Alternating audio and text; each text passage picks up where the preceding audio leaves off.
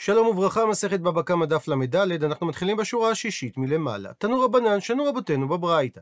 שור תם ששווה 200 זוז, שנגח שור אחר ששווה 200 זוז, וחבל בו, וגרם לו נזק ב-50 זוז. ולאחר מכן, ושבח השור הניזק, ועמד על שווי של 400 זוז. ולא יכול בעל השור המזיק לומר לבעל השור הניזק, לא הפסדתי אותך כלום, שהרי עכשיו הוא שווה עוד יותר ממה שהוא היה שווה לפני כן, משום שיכול לומר לו בעל השור הניזק, שאלמלא הזיקו שורך, היה עומד השור שלי על שווי של 800 זוז. ועל כן הדין שבמקרה כזה נותן בעל השור המזיק כשעת הנזק. דהיינו, סכום של 25 זוזים. ונעשה את החשבון לפי הטבלה הבאה. השווי הראשוני של השברים לפני הנזק היה 200 זוז כל אחד. בעקבות הנגיחה, ירד ערכו של השור הניזק ל-150 זוז, זה אומר שסך הנזק בשעת הנזק היה 50 זוז. ואמרה הברייתא שזה לא משנה לי כמה שבח השור הניזק לאחר הנזק, עדיין הבעלים של השור התם שהזיק צריך לשלם חצי מסכום הנזק, דהיינו 25 זוז. אבל אומרת הביתה שאם כחש השור הניזק, אז הדין שהמזיק צריך לשלם כשעת העמדה בדין. הוא מסביר רש"י, אם כיחש השור הניזק מחמת המכה של השור המזיק, ונראה עכשיו שהזקו גדול יותר מתחילה שהיה בשעת הנזק, אז הדין שהמזיק צריך לשלם לו כפי הנזק שבשעת העמדה בדין.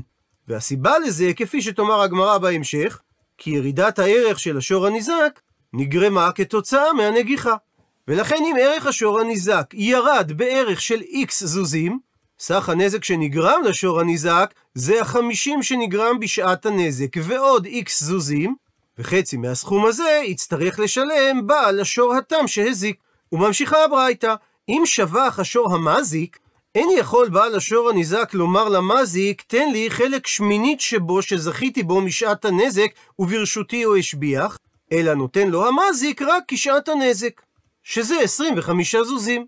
וממשיכה הברייתא, אבל אם כחש השור המזיק, אז במקרה כזה נותן לו המזיק לניזק כשעת העמדה בדין. הוא מסביר רש"י שהלכה פה התורה לטובת המזיק, כי נותן המזיק לניזק חלק בשווי שמינית מהשור, שהרי ירידת הערך מגוף השור המזיק שממנו משלמים את הנזק, הייתה בזמן שהוא היה שייך גם לניזק. כך שבשונה משלושת המקרים הקודמים בברייתא, במקרה הזה מעדכנים את שווי השור המזיק וגובים ממנו את אחוזי הנזק שנגרמו ביחס לשווי השור המזיק לפני ירידת הערך. עד לכאן לשון הברייתא, ומביאה הגמרא, אמר מר, ציטוט מסוף הברייתא, במקרה ששבח המזיק, הדין שהוא נותן כשעת הנזק. ועל כך שואלת הגמרא, מאני, הברייתא כשיטת מי כשיטת רבי ישמעאלי, דאמר שהמזיק בעל חוב הוא לניזק, וזוזי הוא דמסיק ליה. ורק תשלום כסף הוא חייב לו, ולכן לא יכול לומר הניזק למזיק, שעליית ערך השור המזיק הייתה גם ברשותו. אבל מצד שני אומרת הגמרא, אימה הסיפא, תאמר, כשיטת מי הסיפא של הברייתא, שבמקרה שכחש השור המזיק, אז המזיק משלם כשעת העמדה בדין. הטען, ואם כך באנו, לשיטת רבי עקיבא, דאמר שמשעת הנזק, הניזק והמזיק שותפינין הוא. הם שותפים, ולכן ירידת הערך של השור המזיק באה לידי ביטוי בתשלום הנזק. ואם כך קשה, הרישא של הברייתא כשיטת רבי ישמעאל והסיפא של הברייתא כשיטת רבי עקיבא? מתרצת הגמרא שהברייתא היא לא כשיטת רבי ישמעאל, אלא כולה כשיטת רבי עקיבא היא, ואחא במאי עסקינן? וכאן ברישא שאמרה הברייתא שבמידה ושבח שור המזיק, זה לא משפיע על תשלום הנזק, אלא המזיק משלם כשעת הנזק, זה מפני שמדובר כשפטמו המזיק, והוא חיסר מממונו כדי להשביח את השור, ולכן אין סיבה שהניזק ייהנה מהשבח של השור. מקשה הגמרא, אם מדובר כשפטמו בעל השור, אימה רישא, אז תאמר שגם בתחילת הברייתא, במקרה ששבח השור הניזק ועמד על שווי של 400 זוז, שאמרה הברייתא שנותן לו המזיק רק כשעת הנזק. ואי אתה מעמיד את הברייתא, כשפטמו בעל השור, במקרה הזה רק הניזק, האם צריכה למימר? האם צריכה הברייתא להשמיע לנו שבמקרה כזה המזיק צריך לשלם כשעת הנזק והוא לא יכול לומר לניזק מה הפסדתי אותך? הרי הייתה עליית ערך לשור והרי זה פשיטה שהוא לא יכול לומר כך שהרי עליית הערך נגרמה משום שהניזק על חשבונו פיתם את השור. עונה על כך אמר רב פאפא שאכן הרישא והסיפא של הברייתא דיברו במקרים דומים כאשר את הרישא של הברייתא המשכחת לה ניתן להעמיד בין דפיטמה פיתומי בין דשבחה ממילא שעליית הערך נגרמה בין אם הניזק עצמו פיתם את השור, ובין אם ערך השור עלה מאליו, כגון שהייתה עליית ערך במחירי השברים. והצטריך להשמועינן, והחידוש שהתנא של הברייתא בא להשמיע לנו, דהיכא דשבחא ממילא, שאפילו היכן שעליית הערך של השור הניזק קרתה מאליה ולא נגרמה כתוצאה מפיתום שהניזק עשה בעצמו, עדיין הדין שנותן לו המזיק אישת הנזק. אבל את הסיפא של הברייתא לא משכחת לה, לא ניתן להעמיד, אלא כשפיטמו המזיק. והיות שהוא חיסר מממונו ובכך הוא גרם לעליית ערכו של השור, לא יכול הניזק להרוויח מזה. הוא מצטט את הגמרא, את הדין השני שאמרה הברייתא, שאם כחש השור הניזק, אז משלם המזיק כשעת העמדה בדין. ושואלת על כך הגמרא, כחש מחמת מאי, מחמת מה נגרמה ירידת הערך בשור הניזק.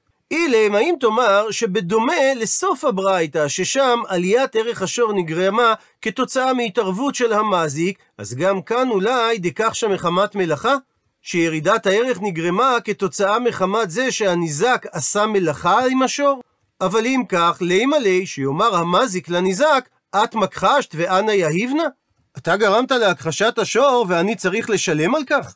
אלא אמר רב אשי, מדובר דכחש שור הניזק מחמת המכה של השור המזיק, דאמר להניזק למזיק, קרנא דתורח קבירה בי. הקרן של השור שלך קבורה בשור שלי. זאת אומרת שירידת הערך היא תוצאה של הנגיחה. ואומרת המשנה, שור שווה 200 שנגח שור שווה 200 ואין הנבלה יפה כלום.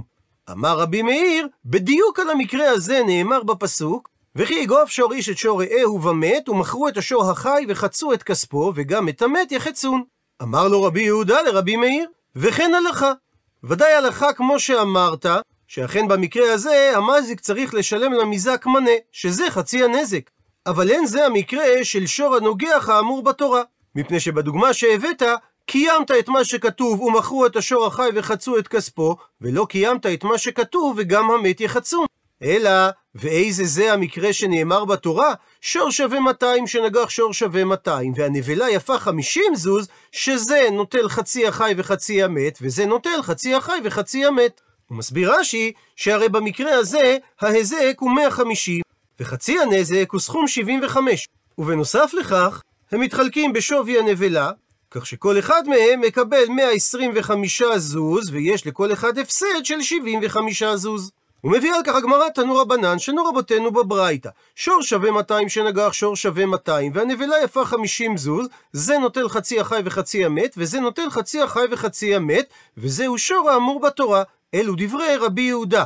רבי מאיר אומר, אין זהו שור האמור בתורה, אלא באיזה מקרה דיברה התורה? שור שווה 200 שנגח לשור שווה 200, ואין הנבלה יפה כלום. ועל זה נאמר בפסוק, ומכרו את השור החי וחצו את כספו. אלא, מה אני מקיים עם המשך הפסוק וגם את המת יחצון?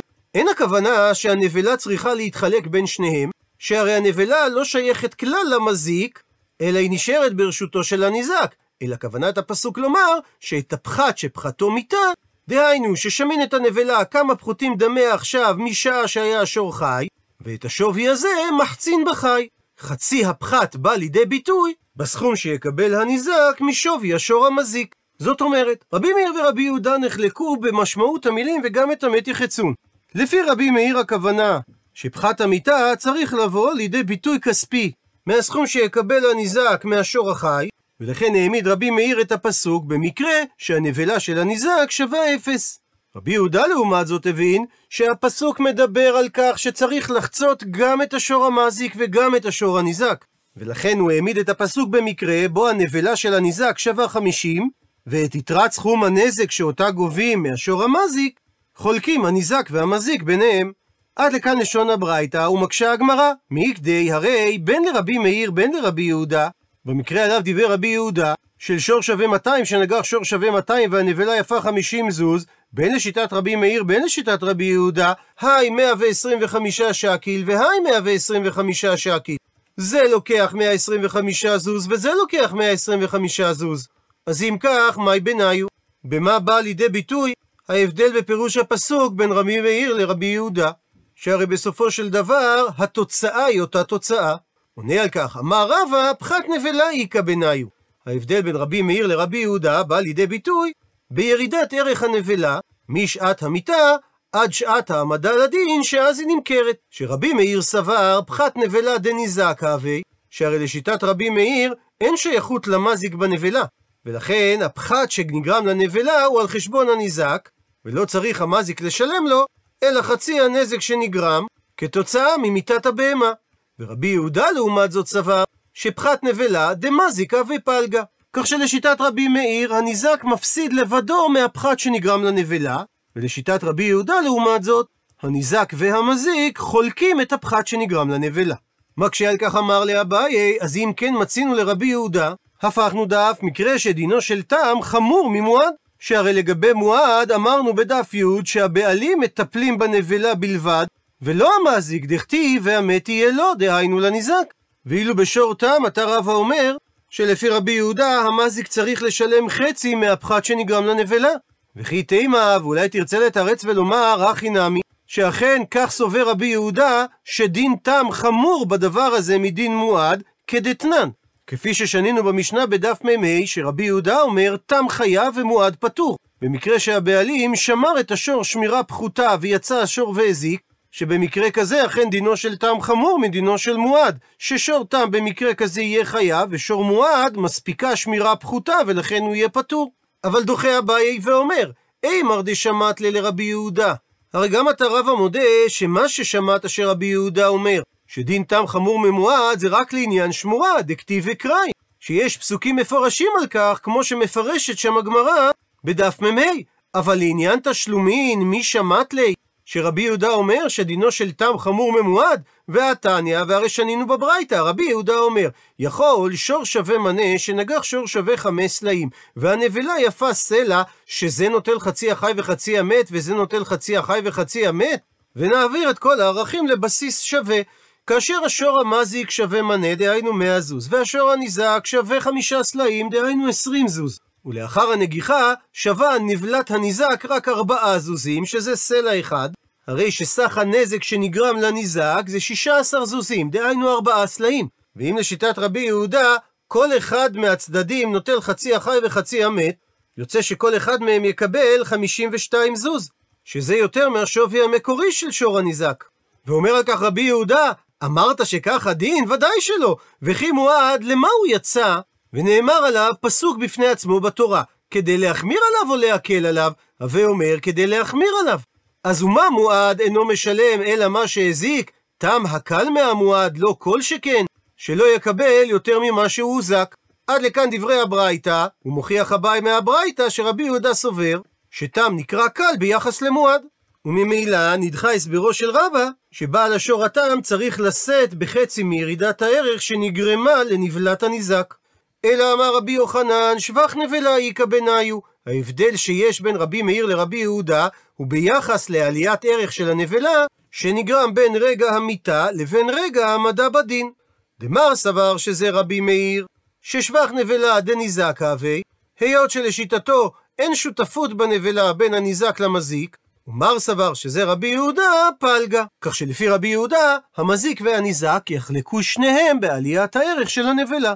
ומביאה הגמרא הוכחה להסברו של רבי יוחנן, והיינו דקה קשיא לרבי יהודה.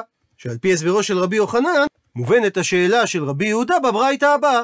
שהשתא דאמרת, עכשיו שאמרת לפי הסברו של רבי יוחנן, שחס רחמנא ילווה דמזיק, שהתורה חסה על המזיק לעניין זה דשקיל בשבחה, שהוא נותן חלק בעליית הערך של הנבלה, מובנת שאלתו של רבי יהודה, להלן, יכול שור שווה חמש סלעים שנגח שור שווה מנה והנבלה יפה חמישים זוז, שזה נוטל חצי החי וחצי המת, וזה נוטל חצי החי וחצי המת?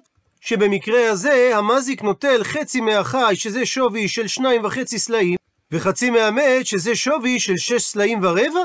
והרי לא ייתכן כך, שהרי אמרת, היכן מצינו מזיק נשכר, שזה המזיק נשכר. הוא מוסיף רבי יהודה ומביא הוכחה נוספת שלא ניתן לומר כך, ואומר בפסוק, לגבי שור מועד, נקרא בפנים, או נודע כי שור נגח ומתמול שלשום ולא ישמרנו בעליו, שלם ישלם שור תחת השור, והמת יהיה לו. ומכפילות הלשון שלם ישלם, משמע כאילו כתוב כאן שני תשלומים, אחד לתם ואחד למועד, לומר שבעלים משלמים ואין בעלים נוטלים. ולכן במקרה שהשור המזיק שווה 20 זוז והשור הניזק שווה 100 זוז, ולאחר הנגיחה, נבלת הניזק שווה 50 זוז, לא ייתכן שהמזיק יקבל גם חצי משווי השור שלו וגם חצי משווי נבלת השור הניזק. אלא הרווח המקסימלי האפשרי למזיק במקרה כזה, שהוא לא יצטרך לשלם כלל את הנזק שהוא גרם. עד לכאן ההוכחה להסברו של רבי יוחנן, ואגב כך שואלת הגמרא על הברייתא, מהי ואומר? למה רבי יהודה לא הסתפק בטענה הראשונה שלו והוסיף והביא הוכחה מלשון הפסוק? מבארת הגמרא, וכי תימה, כי אולי היית חושב לומר, הני מילי, הדברים הללו של הטענה הראשונה שהיכן מצינו מזיק נשכר, אולי זה רק היכא דאיכא פסיידא לניזק. כי לא ייתכן שהמזיק ירוויח והניזק יפסיד. אבל אולי היכא דליקא פסיידא לניזק. במקרה שהניזק לא מפסיד. כגון שור שווה חמש סלעים שנגח שור שווה חמש סלעים והנבלה יפה שלושים זוז. מפני שהוכרה הנבלה לאחר שמתה, שבמקרה כזה אולי שקיל נמי מזיק בשבחה, שגם המזיק ירוויח, כי הוא ייטול חמישה זוזים מתוך אותם עשרה זוזים שהשביחה הנבלה, שהרי במקרה כזה לא מגיע הפסד לניזק, שהרי גם הוא מרוויח חמישה דינרים. לכן בא רבי יהודה והוסיף, ואומר, שלם ישלם שהבעלים משלמים ואין בעלים נוטלים. ונעמיד את הנתונים בטבלה. השווי הראשוני לפני הנזק של כל אחד מהשברים הוא 20 דינר. ולאחר הנגיחה, שווי שור המזיק נשאר על 20 דינר, אבל השווי של נבלת הניזק שווה 30 דינר. ובמקרה כזה היינו יכולים לומר שגם המזיק וגם הניזק יקבלו כל אחד 25 דינרים, כך שלאף אחד מהם אין הפסד. ולכן אמר רבי יהודה שמלשון הפסוק שלם ישלם, משמע שהבעלים של המזיק משלמים והם לא נוטלים. ולאחר שהסברנו, לפי רבי יוחנן, מה ההבדל בין שיטת רבי מאיר לרבי יהודה, אמר לי, שואל רבח בר תחליפה לרבה את השאלה הבאה, אז אם כן, מצינו לרבי יהודה שתם משלם יותר מחצי נזק, שהרי רבי יהודה חלק על רבי מאיר, והוא לא דרש כרבי מאיר את הפסוק, והמת יהיה לו, שפחת שפתחתתו מיתה, מחצין בחי. אז לשיטתו מצינו בטעם שהוא משלם יותר מחצי נזק. והדבר בא לידי ביטוי במקרה הבא, שור שווה 50 שנגח לשור שווה 40 והנבלה יפה רק 20. הרי שסך הנזק שנגרם לניזק זה 20, כך שחצי מהנזק זה עשרה. ולשיטתו של רבי יהודה, כאשר הניזק והמזיק יחלקו ביניהם את השברים, חצי חי וחצי מת, הרי שהניזק נוטל בחי 25 זוזים ובמת 10 זוזים, סך הכל 35 זוזים, ואז נמצא שהמזיק משלם לו יותר מחצי הנזק. כי חצי מהשווי של השור המזיק וחצי מהשווי של נבלת הניזק שווים יותר מחצי מהשווי המקורי של שור הניזק. מה שאין כן לרבי מאיר, המזיק לא ישלם לניזק, אלא חצי ממה שפחתתו המיתה של השור שלו. שהרי לשיטת רבי מאיר, מהמילים וגם את המת יחצון, למדנו שלוקחים את שווי נבלת הניזק בכלל התשלום הסופי שהניזק צריך לקבל. והתורה אמרה, ומכרו את השור החי וחצו את כספו. ובהכרח שגם רבי יהודה מודה, שבעלים של שור תם שנגח לא צריך לשלם יותר מחצי נזק. מתרץ רבא, איתלה לרבי יהודה. גם רבי יהודה מודה שבמקרה כזה, אומרים פחת שפחתה מיתה מחצין בחי, שהסכום שהבעלים של השור התם שהזיק צריך לשלם, לא יהיה גבוה מחצי הסכום שהפסיד הניזק. ממשיך רבח הבא תחליפה ושואל, מנהלי, מה המקור לכך לשיטת רבי יהודה? האם הוא דורש את זה מזה שכתוב וגם את המת יחצון? כפי שלמד רבי מאיר? והאפקי רבי יהודה, הרי רבי יהודה כבר השתמש לדרוש מהפסוק הזה כדי ללמוד את הדין, לזה נוטל חצי החי וחצי המת, וזה נוטל חצי החי וחצי המת. ועל פי הסברו של רבי יוחנן, כבר ראינו שיש הבדל בין רבי מאיר לרבי יהודה, שלפי רבי יהודה, המזיק נוטל חצי מהשבח של הנבלה. עונה לו על כך רבא, אם כן, שרק את הדין הזה רבי יהודה היה לומד מהפסוק, נכתוב קרא, אז מספיק היה לכתוב בפסוק, ואת המת. מאי, ומדוע נקטה התורה וגם את המת? אלא שמע מינה שלשיטת רבי יהודה לומדים מהפסוק תרתי. את שתי הדרשות.